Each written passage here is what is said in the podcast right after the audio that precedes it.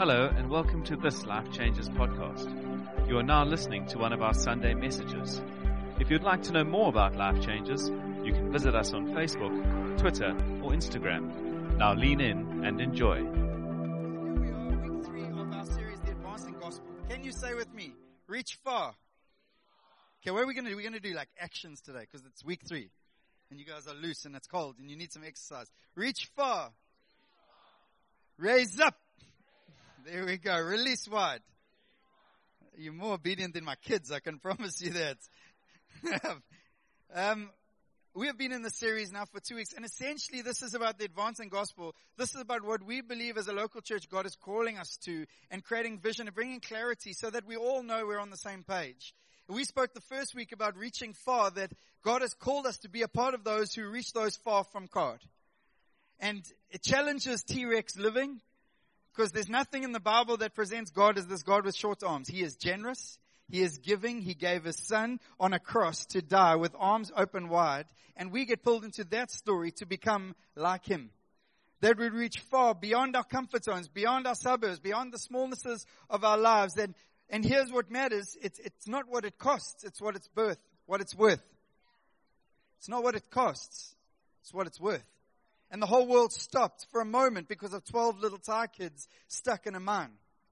Not a mine. They were stuck underground.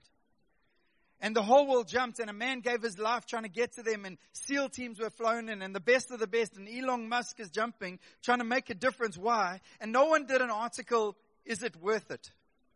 All these millions of dollars and airplane flights and is it worth it? No one did that article because everyone was on board that it was worth it. And sometimes at the church, we got to get on board and say, it's worth it. We forget the worth of one soul pulled from darkness into light. We forget the worth of that and we have to be reminded. And part of that is moving from T-Rex living into God's kingdom and representing Him in this life. And then we remind that actually it's a raise up story that we aren't here and the church don't exist to entertain Christians. That we get to heaven one day and God will say, well done church, you kept each other busy, so now we can have fun. He said, no, I'm pulling you into my story. I'm taking you from darkness into life. I'm taking you from brokenness into wholeness so that you become part of the perichoresis, the dance of the Trinity. You become part of that and you get pulled into a story. But part of the implication of that is you're going to go on a journey of growing up. Because to come close to Jesus is to become like Jesus. And in becoming like Jesus, there's a transformation of every single person that needs to happen. No one comes out the womb like Jesus, just I've never met that person. I've been in church most of my life. Tyler, no. And um, we all go on a journey of becoming like Jesus, but we get raised up. And I believe as a church, there's a commitment that God's calling us. Would we raise every person up? Would we invest in every person? Would we disciple people beyond? Even if they are before Christ and before making the decision, would we disciple them? Would we invest our lives into people so that they pulled into a kingdom counting story? But today is exciting because I want to speak about something that I believe is something of my masa. Chris Vinan told me it's the thing that burns inside of you. It's the releasing of the church into areas of influence of the world. Maybe it's because I spent nine years in a corporate working my, can you say backside off? You can, eh? We go. Thank you. I got that nod. Thank you. But, but doing that and, and selling products people didn't need and getting children hooked to sugar. I sold ice creams. My job was literally to get children consuming more sugar. Confession moment. It's all out there. But I'm passionate about the potential. When, when I felt God calling me to leave that space and going into ministry, to be honest, I really wrestled it. Not because I had a low view of ministry, but I had a very high view of what it is to be a son and daughter of the living God out in the world, in everyday reality, accessible and making our lives accessible to those around us. I had a really high view of that. I loved being in that space, to be honest. I, I, I, said to my wife, she said, why do you need to go play touch rugby? I said, I need to play touch rugby because I'm with Christians all the time and they don't swear around me. So I enjoy being there to be in the brokenness of the world, exposed to someone and reminded that that's our mission field. And release wide is a reminder to us as a church and a placing that in the center of the visions and the values of us as a church and as a people that God has not called us to be raised, to be reached and to be raised so that we can do great church on a Sunday. It's not why we're here. It's not the marker. I don't think God's ever going to go, how well did you do church on a Sunday? God's going to go, did you go after the broken? Did you go to the lost? Were you releasing people into spheres of influence? So this young lady gets up and tells a story about Zimbabwe. And people go, oh, nice that you're impacting Zimbabwe. What you don't know is she's a single lady in her twenties leading an alpha team into the prison of our city every Friday morning. Why? Because that's what the church was made for. To change our world and to be released. And, and I love speaking about that. I want to tell you that there's a problem and the problem is often the church. The church is not the end. It's not the goal churches, I'm just a fuel tank attendant here to fill up your tank with something of the word to teach and encourage like Malcolm did and like others have done so that there's a journey beyond these four walls and beyond the perimeters and beyond the safety zones of our gathering. There is a journey of effectiveness and life change and transformation that every believer not just the privileged few. I believe every believer is pulled into. It doesn't matter what you spend your daytime doing. And so when we sat down as a leadership and said, we're going to hang our hats on three things that we're going to say yes to in a big way, when we spoke about release wide, there were these three kind of thoughts that popped onto the board.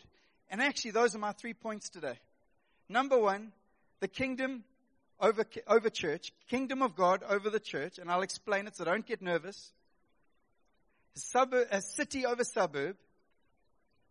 And the thirdly, it's risk over safety. I want to tell you that there's the journey, like I spoke about. There's this journey of going through the, the sea that parts. As Moses read, God does a miracle and allows his people to part through the sea. I want to tell you it's a picture of salvation. What you and I could never do, God made a way, a sea parted, and we walked through. The problem is, I believe too many believers stop after that journey and never do the next journey, which is crossing a river in flood into inheritance. And part of releasing wide is making sure that as believers we are going on the necessary journeys that God has for us. I don't believe God places the Exodus story in the Bible just to leave us there. Great story. Manna. I mean, I've had so many conversations around manna with my boys, they just don't get it. Judah's like, no. What's manna? But it wasn't about the manna, it wasn't about the journey, it was about the journey God was taking on his people. Why? Because he had an inheritance for them. And all too often in this world, inheritance is about what am I going to get so I can squander. But in the Bible terms, inheritance was land given so you could plow it and be fruitful. In the Bible terms, inheritance was a field to plow so that there could be a fruitfulness to your life and my life. And it remains available to us, but it demands the going through the sea, salvation. It also demands crossing some rivers in flood with faith that demand you putting in your feet into the water before the river separates all the way back up to Adam. God takes the river all the way back up to the first brokenness of man so that we could cross through. We've got to cross some Jordans in our life so we can inherit what God has for us. And I'm telling you, that journey is a journey of believing I am a son and daughter of the living God and I'm called to make a difference in this world. I'm not called to fill pews on Sundays. I'm not called to fill up my time with meetings at church. I am called to get filled up in those moments so that I can go out and beyond and partake in a glorious story called the gospel that changes the world. I'm rather excited. Some of you like, help him, Jesus. Thank you. Keep praying. But, um, but as we navigate this journey, we understand it demands a few things. And I want to give you some of the lenses. The first one is Kingdom over church. What do I mean? Well, can I read you a quote and maybe this will help you? It's by a guy named Howard Snyder. The church gets in trouble whenever it thinks it's in the church business rather than kingdom business. In the church business, people are concerned with church activities, religious behavior, and spiritual things. In the kingdom business, people are concerned with kingdom activities, all human behavior, and everything God has made visible and invisible. Kingdom people see human affairs as saturated with spiritual meaning and kingdom significance. Kingdom people seek first the kingdom of God and its justice. Church people often put church work above concerns of justice, mercy, and truth. Church people think about how to get people into the church. Kingdom people think about how to get the church into the world. Church people worry that the world might change the church. Kingdom people work to see the church change the world. If the church has one great need, it is this, to be set free from the kingdom of God, set free for the kingdom of God, to be liberated from itself as it has become in order to be itself as God intends. The church might be freed, must be freed to participate fully in the economy of God. I mean, I know that's a loss, but a lot. But come on. It's got to challenge us. It's got to challenge comfort. It's got to challenge this notion that, Mark, you need a fast and I'm going to reap the benefits of your fasting. Or my life group leader, or someone really holy, until we realize you are holy because when God looks at you, He sees Jesus. If you've received His blood, been washed by His love, every stain washed away, you are pulled into His story. The biggest challenging line from that is church people change the church, kingdom people change the world. I want to change the world. And I believe I'm called to it. I sign off most of my SMSs or WhatsApps or emails for years, even when I was in the marketplace, take over the world. If you've received a message from me, you, you know that. Why? Because I honestly believe God didn't pluck us out of the world to place us in some sort of kibbutz understanding of Christianity. Because that won't affect the ones God sent us and sent His love and sent His Son to die for. For God so loved the world. Not for God so loved the church. For God so loved the world. So it has to change some of our thinking. It has to unblock some of the limitations. It has to loosen some of the roadblocks that happen in our thinking. And sometimes, unfortunately, we've been taught in church. And God's got to undo that stuff. The message of Jesus, he kept saying, repent for the kingdom of heaven is near. He gets the Sermon on the Mount, says, blessed are the poor in spirit, for theirs is the kingdom of heaven. He keeps talking about this kingdom, this kingdom story. And he pulls us into his kingdom story. He says the primary place of the kingdom comes in the heart, and he establishes that for us. I want to tell you the kingdom of God, if it sounds foreign to you, it also called the kingdom of heaven many times in the gospels, is just the realm of God's domain. George Ladd put it this way, the kingdom of God is his kingship, his rule, his authority. It is not a realm or a people, but God's reign. The kingdom of God is not the small plot of land and the small plot of land called View Church, and the small plot of land called Methodist, and the small plot of land called the Anglicans, and the, it's not that. The kingdom of God is everywhere you and I are. Why? Because I have the Spirit of God inside of me. And every time I walk into a room, it's not because I'm a pastor. It's because I'm a son of the living God and I'm being with him like Gabe spoke about. When I walk into a room of people whose marriage is messed up, I believe something can change, not because of my skill set, not because of understanding, not because I've got this rocking marriage. I believe it can change because when sons and daughters of the living God who have delegated authority in this world walk into rooms and environments, atmospheres change in the same way they did when Jesus walked in if we've been with Him. If we understand what that means for us. If you understand what that means for you, it changes everything because the kingdom of God is not some distant understanding. It's not just heaven. It's now on this earth. It's advancing. And he says, actually, will you advance? What does this mean for us as a church? Is actually my job is to keep pushing you out, out. My job is to keep celebrating. I don't want to highlight it because some of it's not all common knowledge, but two young guys in our church are stepping out with young families, stepping into a new business venture full of faith and courage. To me, I celebrate it just as much as a church being planted. I'm telling you. Because the kingdom of God is advancing. Because jobs will be created. Because people who had no hope can encounter hope. Because men and women are stepping into more of what God has for them. But we have to get that understanding, and we've often got it wrong. The pinnacle of church is, well, if you really grow, then we'll let you lead life group. And if you really grow up then, then what you might become a leader in the church. No, if God's called you to that journey, and if God's blessed you and graced you with giftings for that journey, then awesome. But maybe He's graced you to be an accountant. Oh, well, I'm an accountant. What can I do for Jesus here? Start a prayer meeting. Well, yes, that's cool. But it's not all you can do. You can bring integrity into an economic system that's under pressure and you can stand for truth and righteousness and justice. You can support your boss and give clarity when he is lacking clarity. You can bring wisdom, godly wisdom and strategy into work scenarios that have no hope. I've told this story before, but one of my friends named Kai Ruening, he was in my home group at the time, and now he's a big shot director in a very big multinational company. But about 14 years ago, he was in my home group sitting on my couch every Tuesday night. And he was a low level manager in SAB. And he came to me on a Friday morning, on a Friday afternoon, he phoned me and said, Mark, I'm, I'm broken. I said, why? He said, no, I've just handed 15 men and women. I've just handed 15 bread winners for their families retrenchment papers. And it's killing me. I said, well, what do you do now? He says, well, I don't know. Said, well, I think you should just go to God and see maybe God's got a way.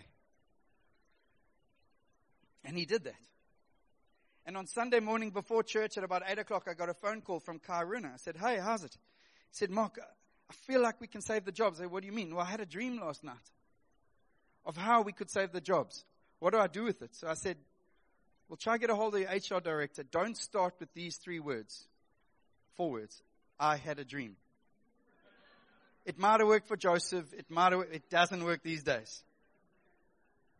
Just say, I feel like we can save the jobs because I believe every man or woman have so much, something of God in some, they can save jobs. You know, he brought that strategy and every single one of those jobs was saved. Every single one of them. Why? Because when he walks in there, he doesn't walk in as an engineer. He doesn't walk in there as a strategist. He walks in there as a son of the living God with authority from heaven to bring heaven on earth. And heaven on earth looks like job creation. Heaven on earth looks like justice. Heaven on earth looks like mercy. Heaven on earth looks like throwing people, throwing selfishness aside and feeding the poor. Heaven on earth looks like the kingdom of God advancing. And he uses engineers and he uses accountants and he uses teachers and he uses social workers and he uses stay at home parents. He'll use whoever will say yes. I told you I was passionate about this one. I went on Friday, my wife and I had um, time for a day off, which was amazing. So we drove into town and went outside. This is not a plug for someone's business in the church, but it is. And um, a young couple in this church, he's in the corporate world and she was a, a chef at a very fancy restaurant, decided to step out. And they bought a struggling business in the city called Como Cafe, which is in town and a struggling business has been turned around. And I sat there watching her operate and I saw the perfection of the work she's a baker. She's a, what do you call that? Pastry chef. What he said. And, um, and I watch people receiving life. And you might say, well, she's just trying it's all about an income. No, it's not. She's employing people. She's creating jobs. She's blessing people in the city. There's an opportunity to minister. And I'm sitting there going, thank you, Jesus, that people be a part of a releasing wide story so the kingdom of heaven can come, so that lives can be transformed, that there are signposts in the middle of our city.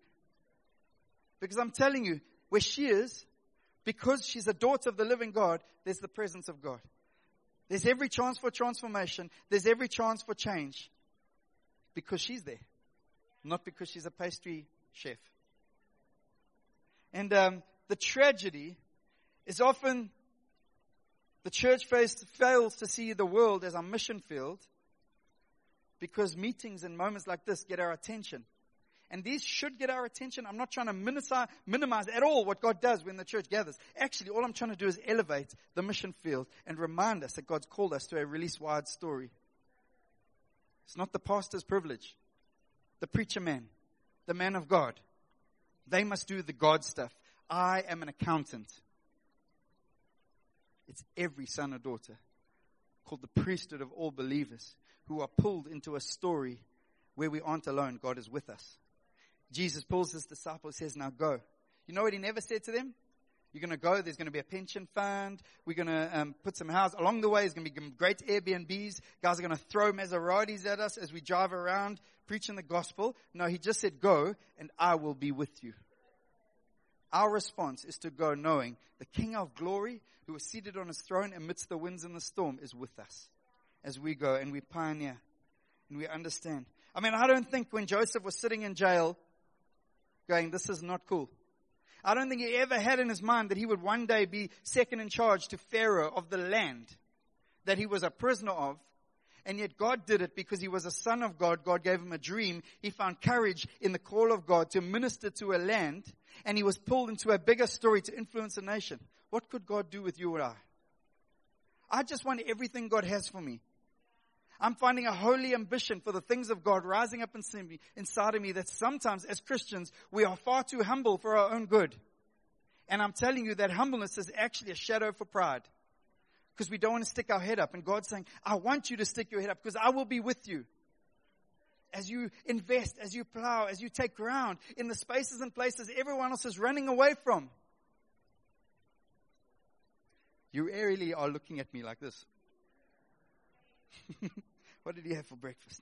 And um, accountants, teachers, cleaners, stay home parents, sportsmen, preachers, social workers, we are all kingdom and gospel advancers. Point number two city over suburb. All I'm saying here is, and we say it all the time in the life of this church, you were not made and pulled out of darkness into light to settle for safe, sanitized, secluded Christianity.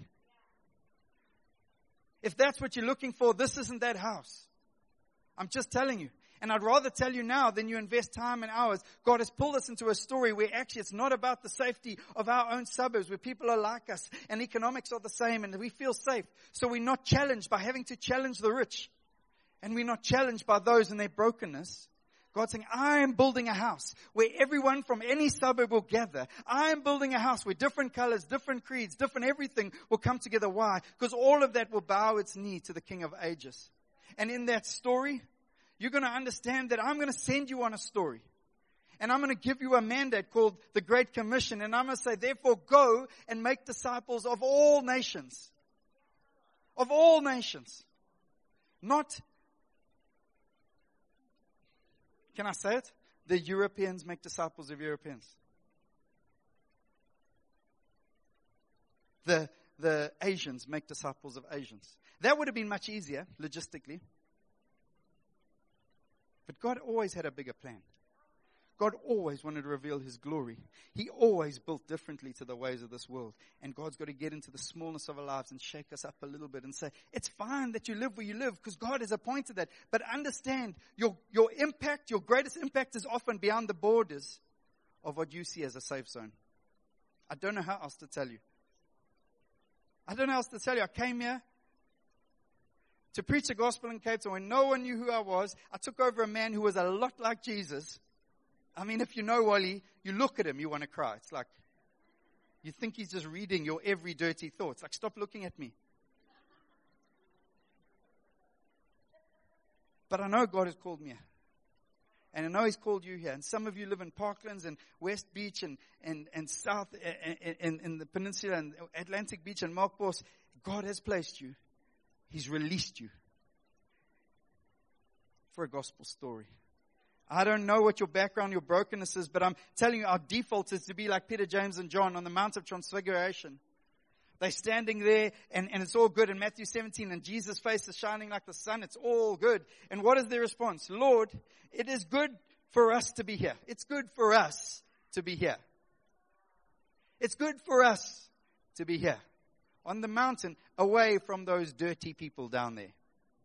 Says, if you wish, I'll put up three shelters, little sales pitch. One for you, one for Moses, and one for Elijah. And Jesus went, mm, nice idea, but we weren't made for that. I've revealed my glory to you so you can take it out to the broken and the bruised. And the very next story, a demon possessed boy gets healed. And if they'd stayed on the mountain, what would have happened to the demon possessed boy? I, I want to challenge you. I want to call you. I want to remind you that actually we're all on the same story. And we're pulled into that story and it is glorious. And our suburbs often tend to, and, and I'm just using them as an analogy. Your suburb isn't the problem. My T-Rex heart is. And yours sometimes. All I'm saying is God's called us beyond the boundaries of safety. The last one is risk over safety. I have a best mate who's an accountant. He has been trained his whole life to see risk. So when I told him that I was going to leave the safety of a corporate world and go into ministry, his first response to me was, and I could see it, his whole mind in a split second did like a whole accounting thing. How are you going to send your kids to private school? It's, I'm not using it, I'm not blighting him at all. He loves me. He cares for me. And in that moment, we've had the conversation. His fear was revealed. And I got to say to him, I'm not limiting anything. I'm just trusting God. Our Father who art in heaven, hallowed be your name. I ask people all the time, what do you think that means? Because for the first 32 years of my life, I thought it was like, yo God, you're the guy. Hello, your name.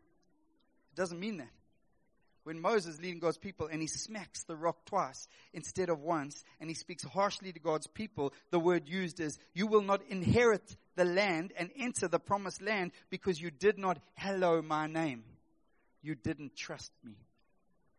God's looking for a people who would trust him on the borders and the boundaries of our safe zones and beyond and He hasn't pulled you from a store of brokenness to keep you safe for Himself in heaven. He wants you to burn the light that He's placed inside of you on this side of eternity.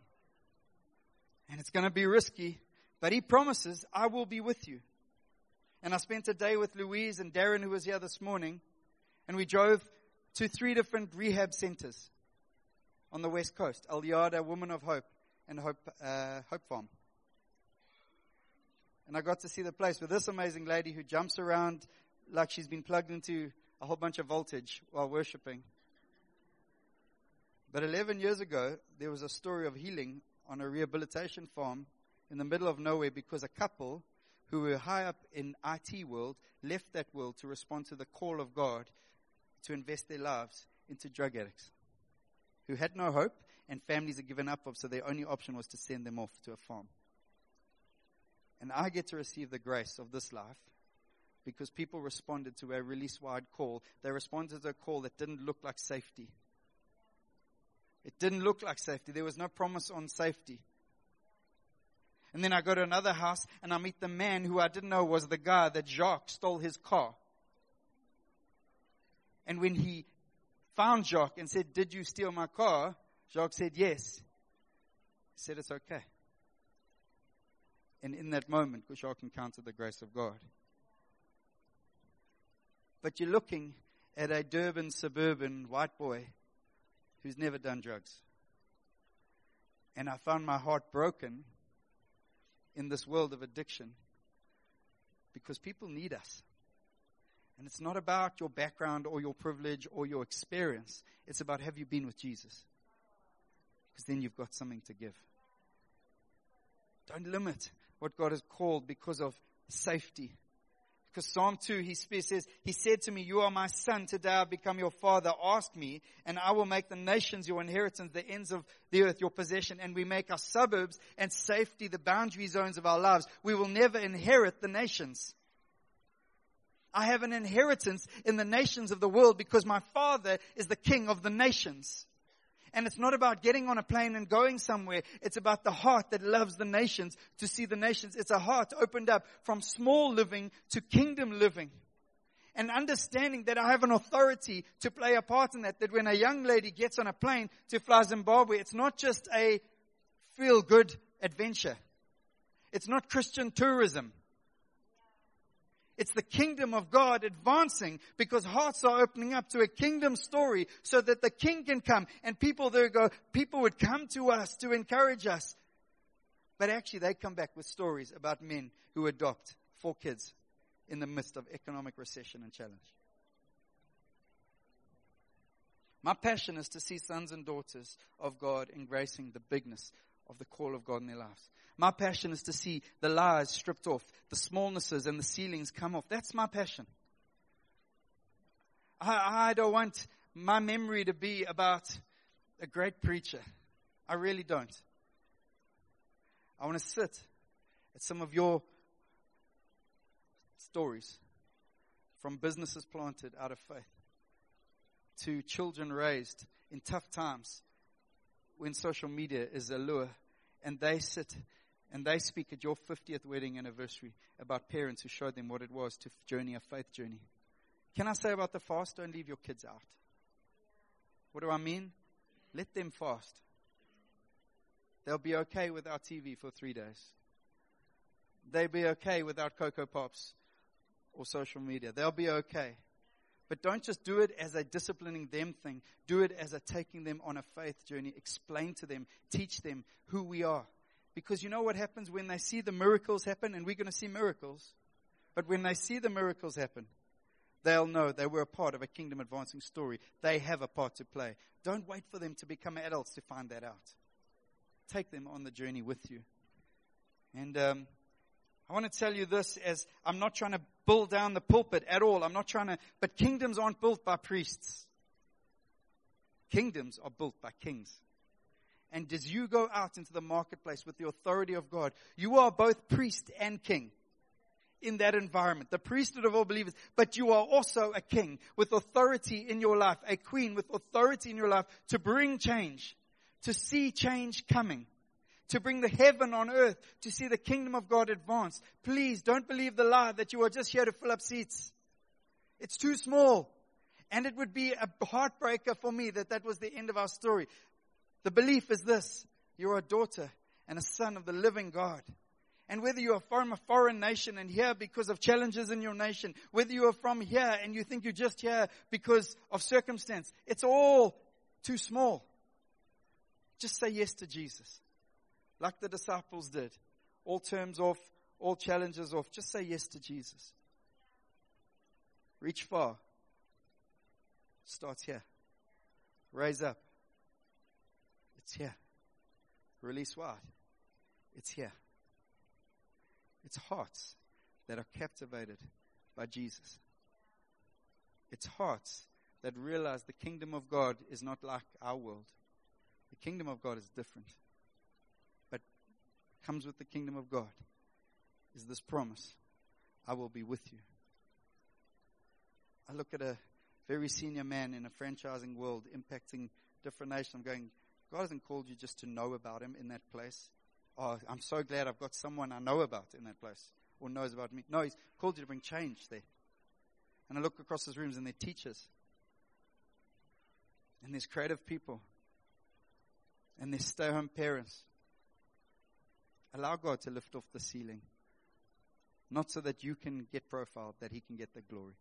Will you stand with me as I pray for you? We've had an amazing morning together, but the response is to go and take steps from this place.